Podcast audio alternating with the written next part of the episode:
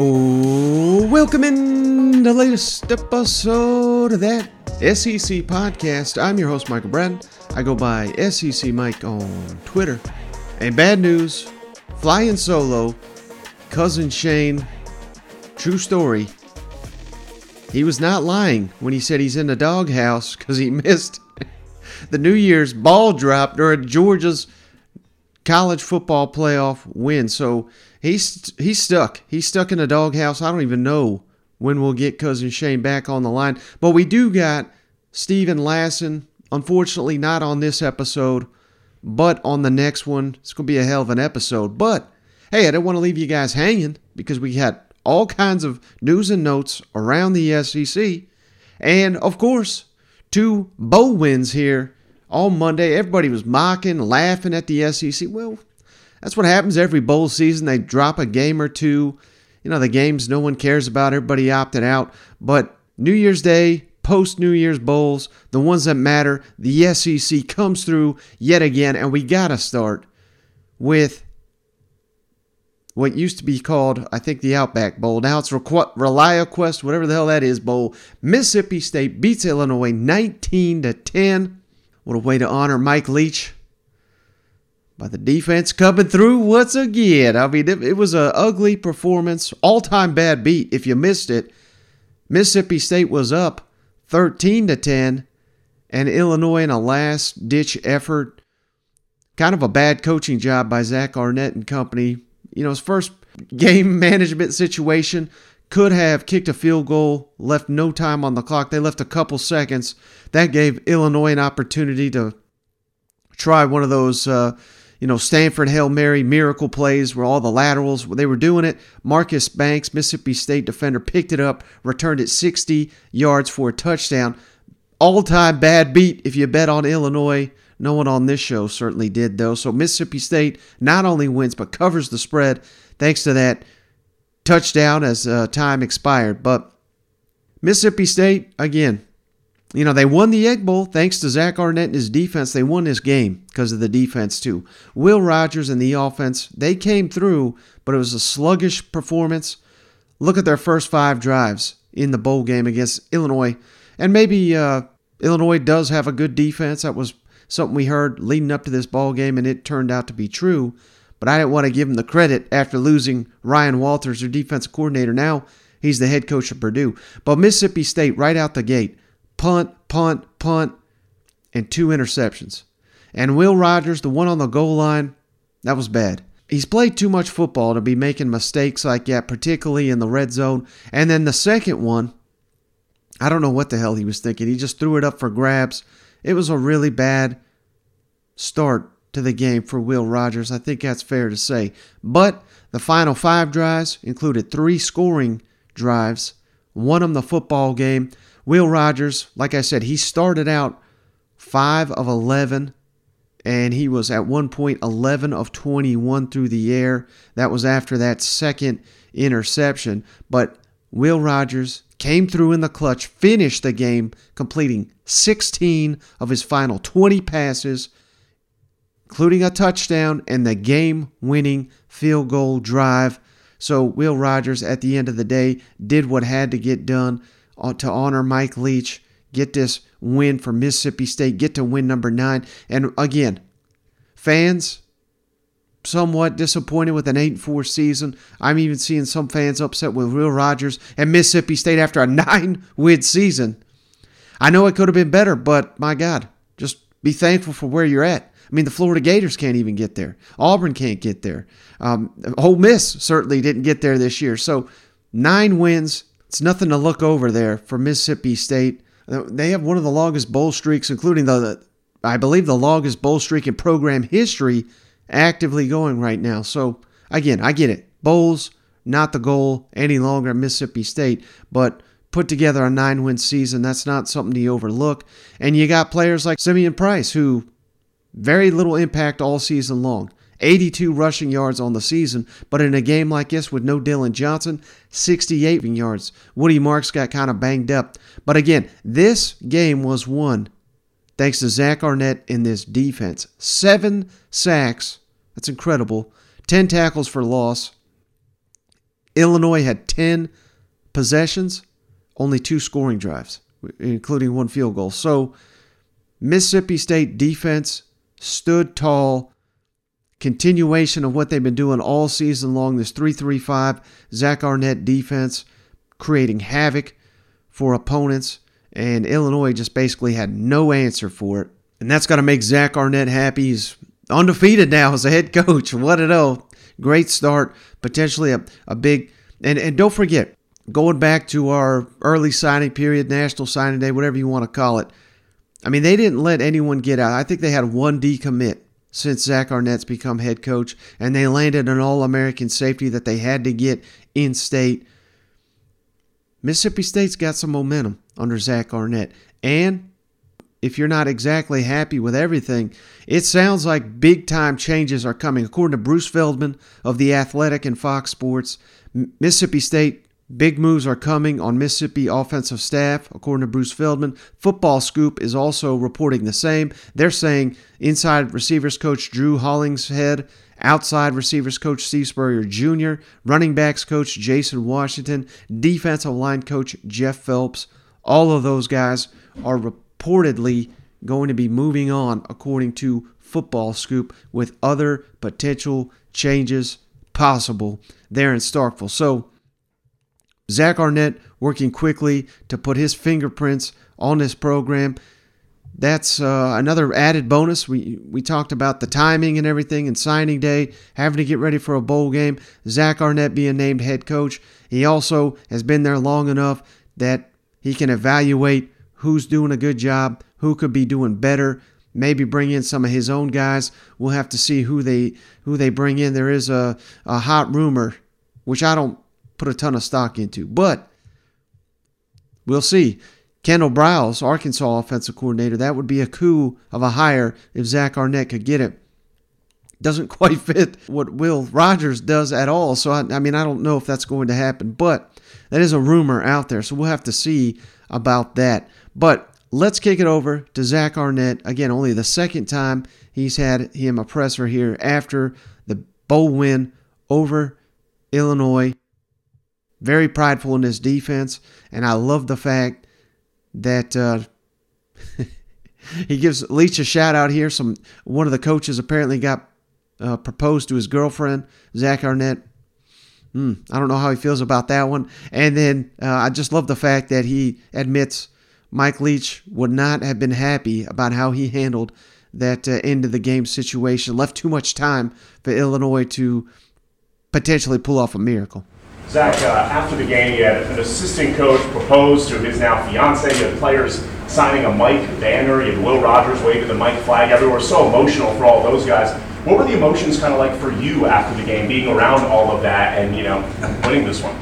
We had a player propose. Uh, Coach Washington proposed. Oh. Yeah. I thought Coach Leach had enough viral moments of talking about what to do in terms of marriage, you know, that we would, you wouldn't think that would happen, but uh, I guess in terms of Coach Wash, I would, I would suggest elope, you know, I would definitely say that. Uh, but yes, it's an emotional game, obviously. Um, we had, we had a lot to play for today. Uh, the thing I don't want to get lost in this is we had a chance to get the nine wins, which I believe, and someone can fact check me on this, but I believe is the only 10 time in school history. So these players have left a legacy on Mississippi State football, and we're incredibly, incredibly proud of their efforts and their success this season. And it's a perfect springboard into the offseason. The game-winning field goal. What, what, was going through your mind as you saw that go through? Uh, yeah, I was I was pretty mad at myself because that was a, as a failure of the head coach. That should have been the last play of the game, and obviously I did a poor job of communicating that we were going to center the ball and you know take the clock down to two or three seconds, so that way we ensured that the kick was the last play of the game, uh, and that didn't happen. So that is a, that is a failure of my responsibility as a head coach. And I was, I was pretty angry at myself because that, that last play should have never happened where they had the chance to let the ball all over the field. Um, and I certainly hope that, you know, the little personal foul there at the end, you got two teams competing obviously to the maximum there because the, the game comes down to one play. Really, that never should happen. And so I apologize to Coach Bielema about that because uh, that timeout was taken too early. That was, that was completely my fault as a head coach take full ownership of that, and uh, hopefully, hopefully I learned from my mistake there and it never happens again. You guys did just such a great job getting pressure on defense today. What did you think of that effort from the defense today and kind of? Uh, very proud of the defense. Obviously, we're kind of a veteran group over there, particularly up front, so we needed, we need those guys to uh, play to the utmost of their abilities because that's kind of the veteran experience group, and in the back end too as well. Uh, and they did that today. I know. I, I know the last time we, we went out on Thanksgiving, I think we had a, a whole bunch of TFLs in that game. I'm excited to see the stat sheet tonight, uh, but very proud of those guys. Now the other SEC bowl win, huge, epic one. I mean, I mean this was an ass kicking in the Citrus Bowl. LSU 63, Purdue 7. Locker room problems. What? Get the hell out of here, all this internet rumors. Brian Kelly did address it. We'll get to that in a moment. But LSU set it a Citrus Bowl record. Most points scored in the Citrus Bowl. Most yards, 594, and largest margin of victory in this bowl game. And I, this is big. We haven't had a, a, chance to really talk about this LSU bowl game. Kind of got lost in the shuffle. But losing in the SEC championship, losing to Texas A&M as a favorite, you know, A&M obviously not very disappointing team. There was a real opportunity for LSU to just, I don't want to say all the momentum would have been lost because they still won the SEC West. They still signed a hell of a class. But with Boutte gone, you know, I don't know, losing three games in a row, I think there would have been some questions about Brian Kelly and everything. Well, they just slammed the door shut on all that. There's no shame to losing to Georgia. Everybody's done it for two years in a row, aside from one incredible performance from Alabama, and then Georgia turned right around and avenged that one. So, again, no shame in losing to, to Georgia. Everyone else is doing it. You come, you turn around, you get that bad taste out of your mouth by just whipping the hell out of Purdue. Malik Nabers, MVP of the Citrus Bowl, nine catches, 163 yards, and a touchdown. He was also two for two passing with 50 yards and a touchdown. He threw one to Jayden Daniels. Look at LSU's drive chart. Started with a punt, but then touchdown, touchdown, touchdown, touchdown, touchdown. Halftime, touchdown, interception, which was on the eight yard line, could have been a touchdown, touchdown, punt, touchdown. Whereas Purdue, completely, completely shut down. Punt, punt, punt, punt, interception, punt, turnover on downs, interception, punt.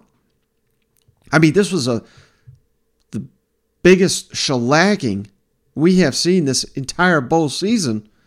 Nationally televised ABC. This is a great way for LSU to go out, and they did it by maybe getting creative is the word, or you know, they basically I don't want to say treated this like a spring game, but they played three quarterbacks and helped throw in four if you want to include Malik Nabers, who again threw completed both of his attempts. But Jayden Daniels and Garrett Nussmeier rotated in this football game.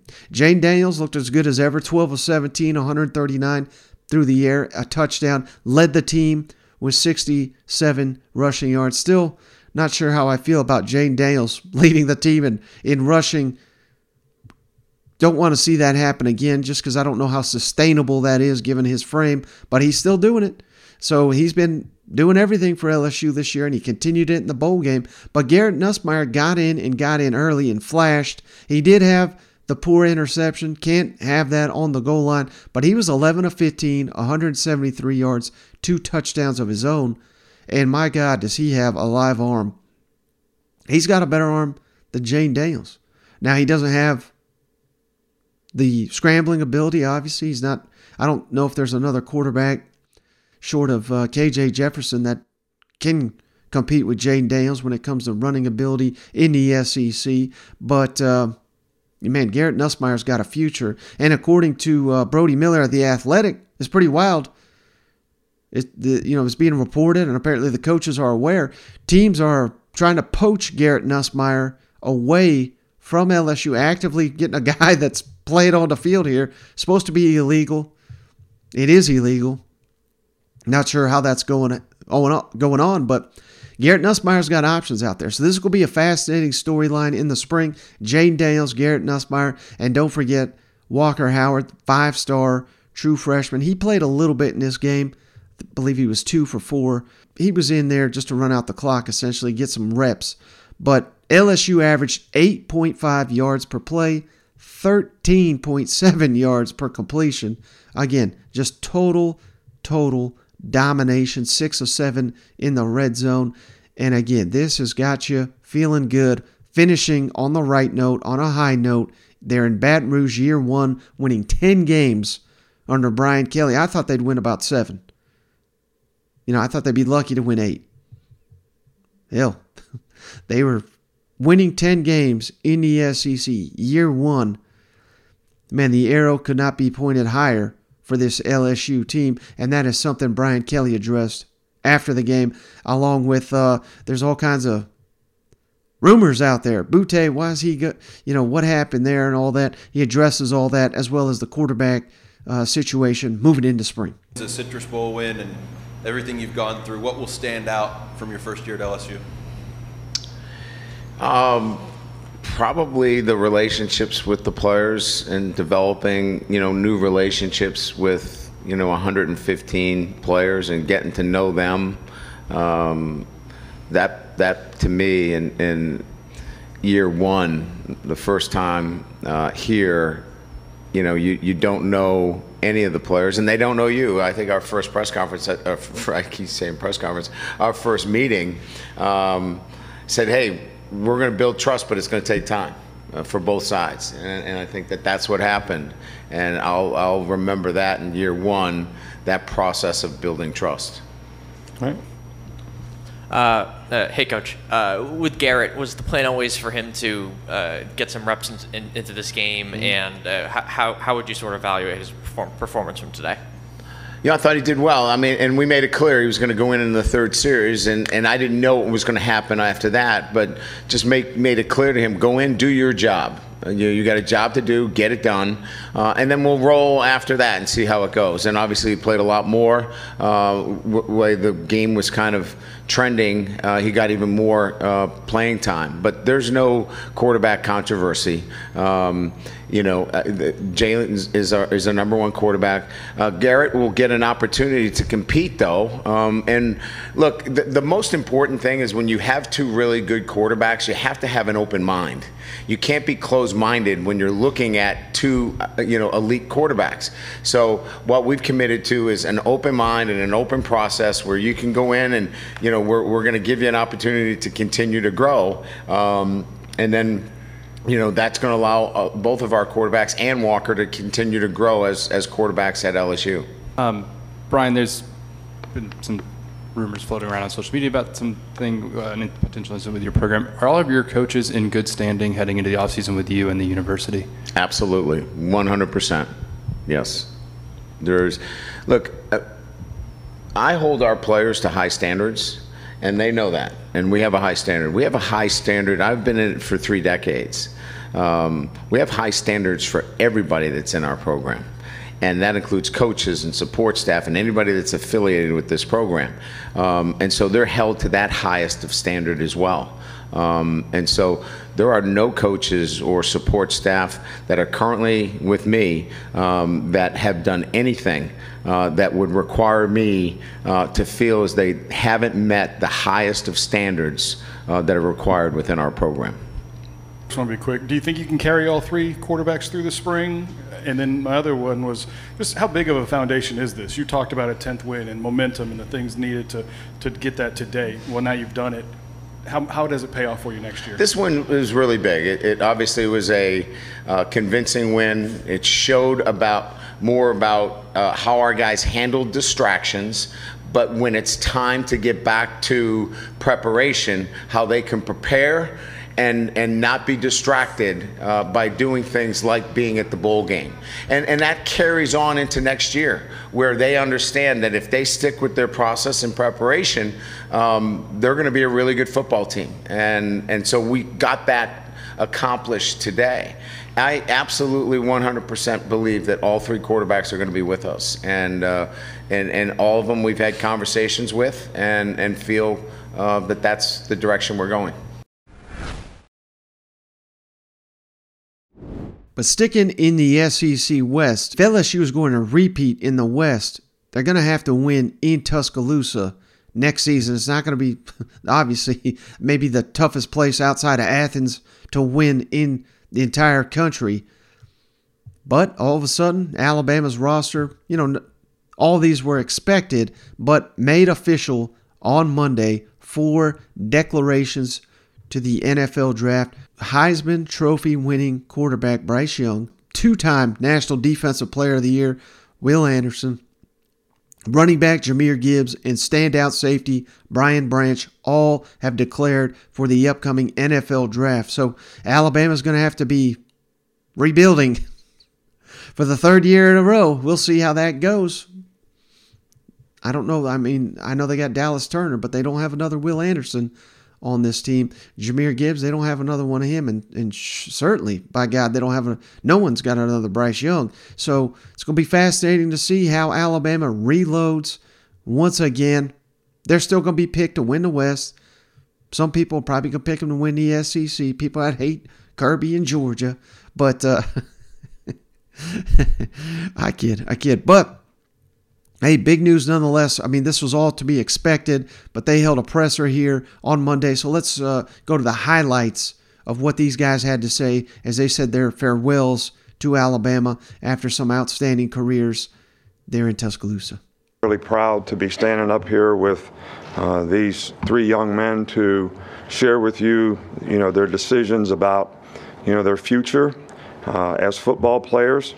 Um, but I also want to say a few words about, you know, these guys. You know, I'm, I'm very proud of the way these guys have represented the program, uh, not only the way they played on the field, uh, but the kind of, you know, character as, as people, uh, the academic success that they have. Both Will and Bryce has graduated, and Jahmyr is uh, on track to graduate.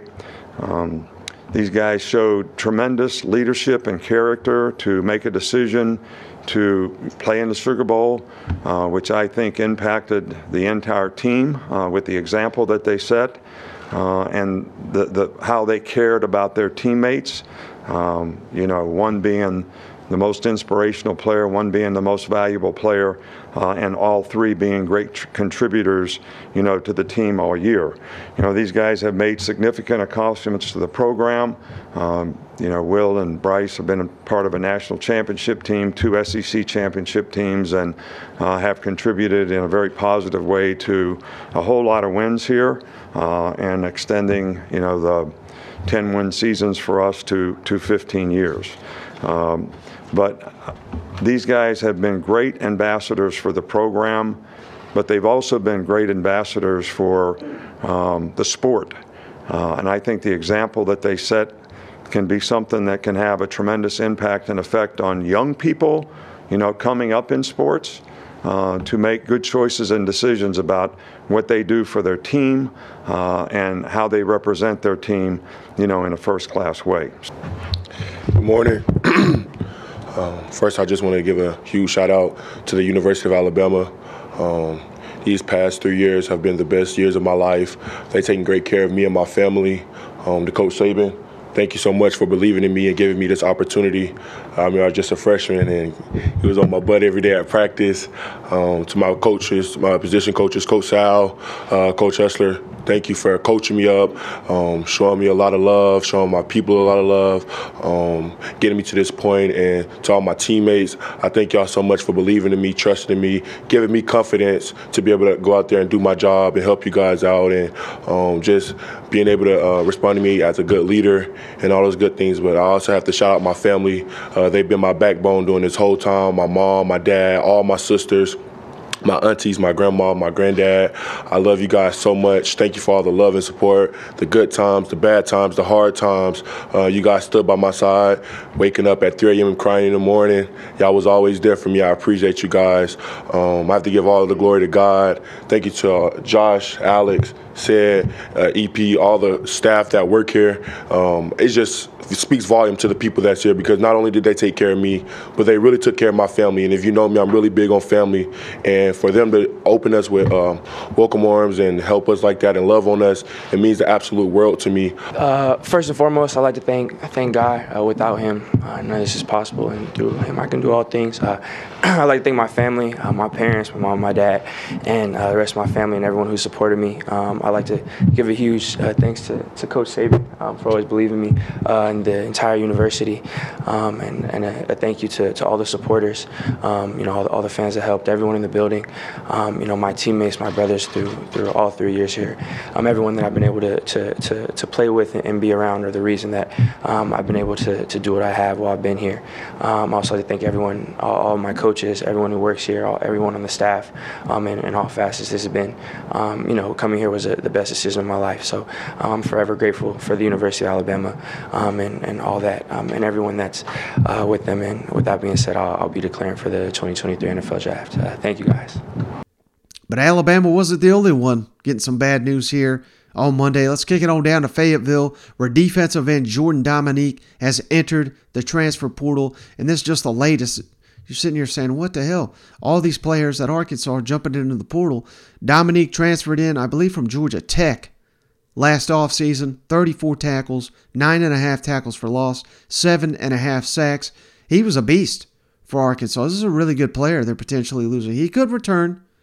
You know, maybe he just maybe he needs to get to know Travis Williams a little bit better. I don't know, but or maybe uh, some tampering here as well. so uh, another potential big loss for Arkansas's defense. Uh, that defensive line is a, is a position of need, and he was arguably your best defensive lineman returning. So tough, tough loss potentially for Arkansas if he does not return to the hill next season. But it it this ain't. I'm trying trying not to be Debbie Downer. It's not all bad news for Arkansas because uh, they have reportedly landed Florida State defensive backs coach slash defensive passing game coordinator Marcus Woodson. He's uh, very familiar with the SEC. He's coached at Auburn. I believe he played at Ole Miss. And during his run as an Auburn defensive backs coach, he had six total draft picks in his final three seasons there at Auburn. So he knows how to develop talent in the defensive backfield and for Arkansas' sakes, perhaps even more importantly, he knows how to recruit.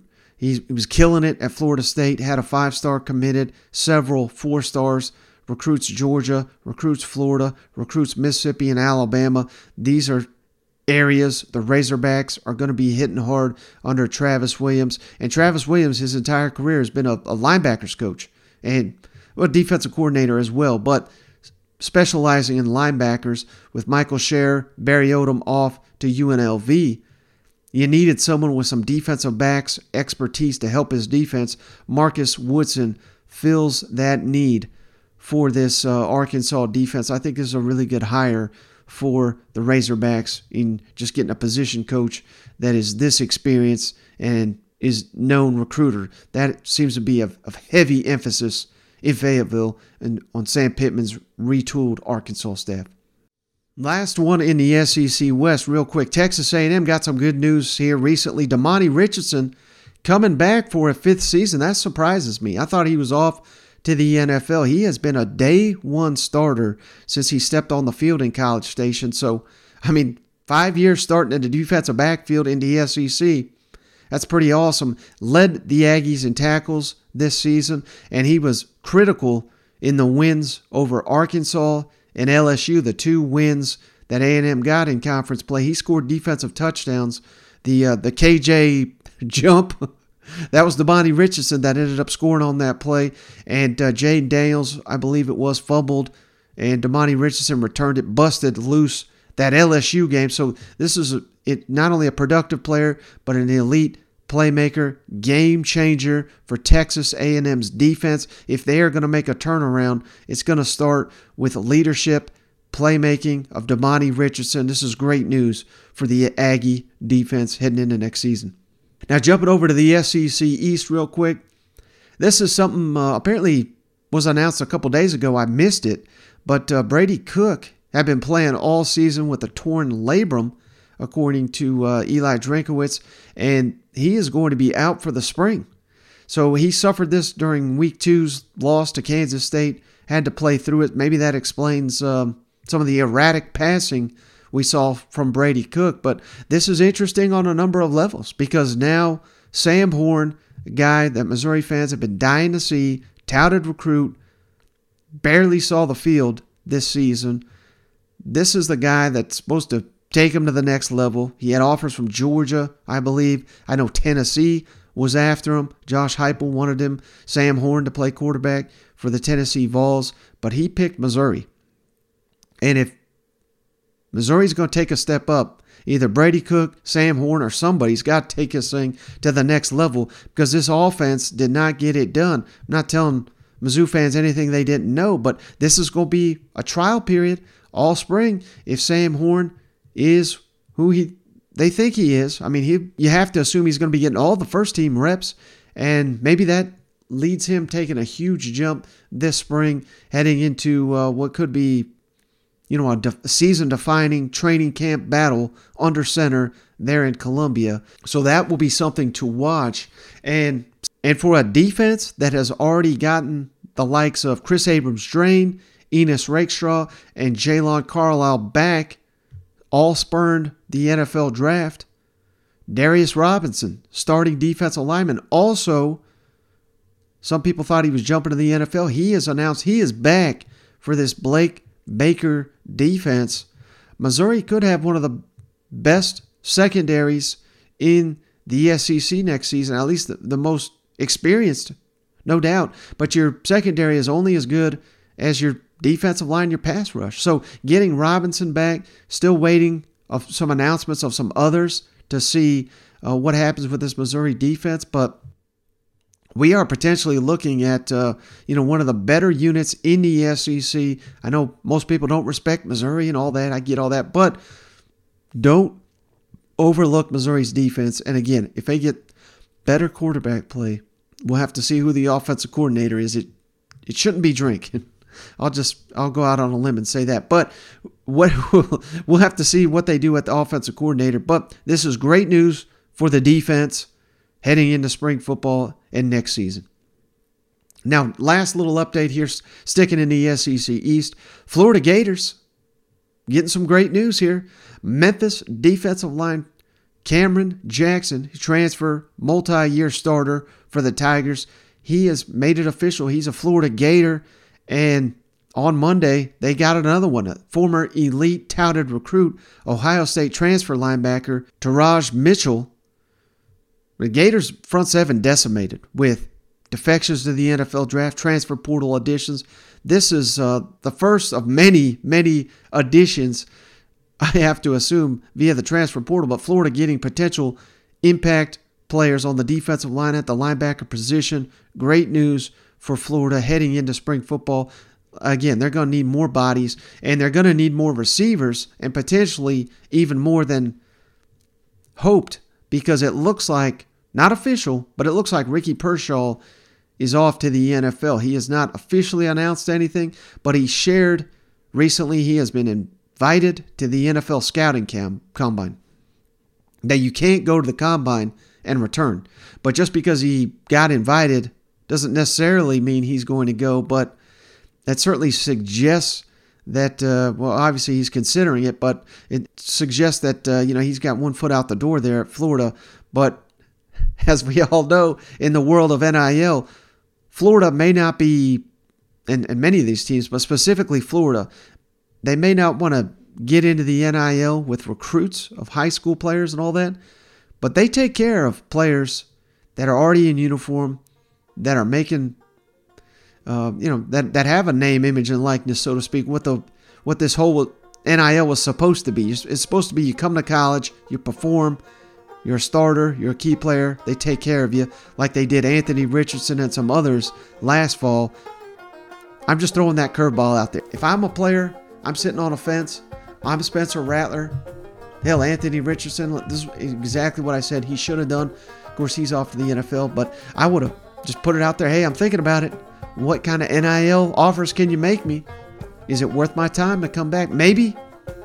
Maybe that's what Ricky Pearsall's doing because he would be their number one receiver there in Florida. And for a team desperate for weapons. Losing him would be a tough, tough blow for whoever that next quarterback is there in Gainesville.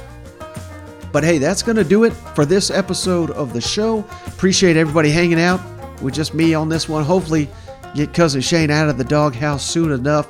And like I said, Stephen Lassen's scheduled to be on the next show. We should be doing uh, what maybe I know the season is is basically over for most folks, but this should be one of the best episodes we've ever done with Stephen Lassen. Get the conversation going. I think you guys are really, really going to like it. So uh, stick with us. We got tons of more content coming on that SEC podcast. Really appreciate each and every one of you. We'll catch you on the next one.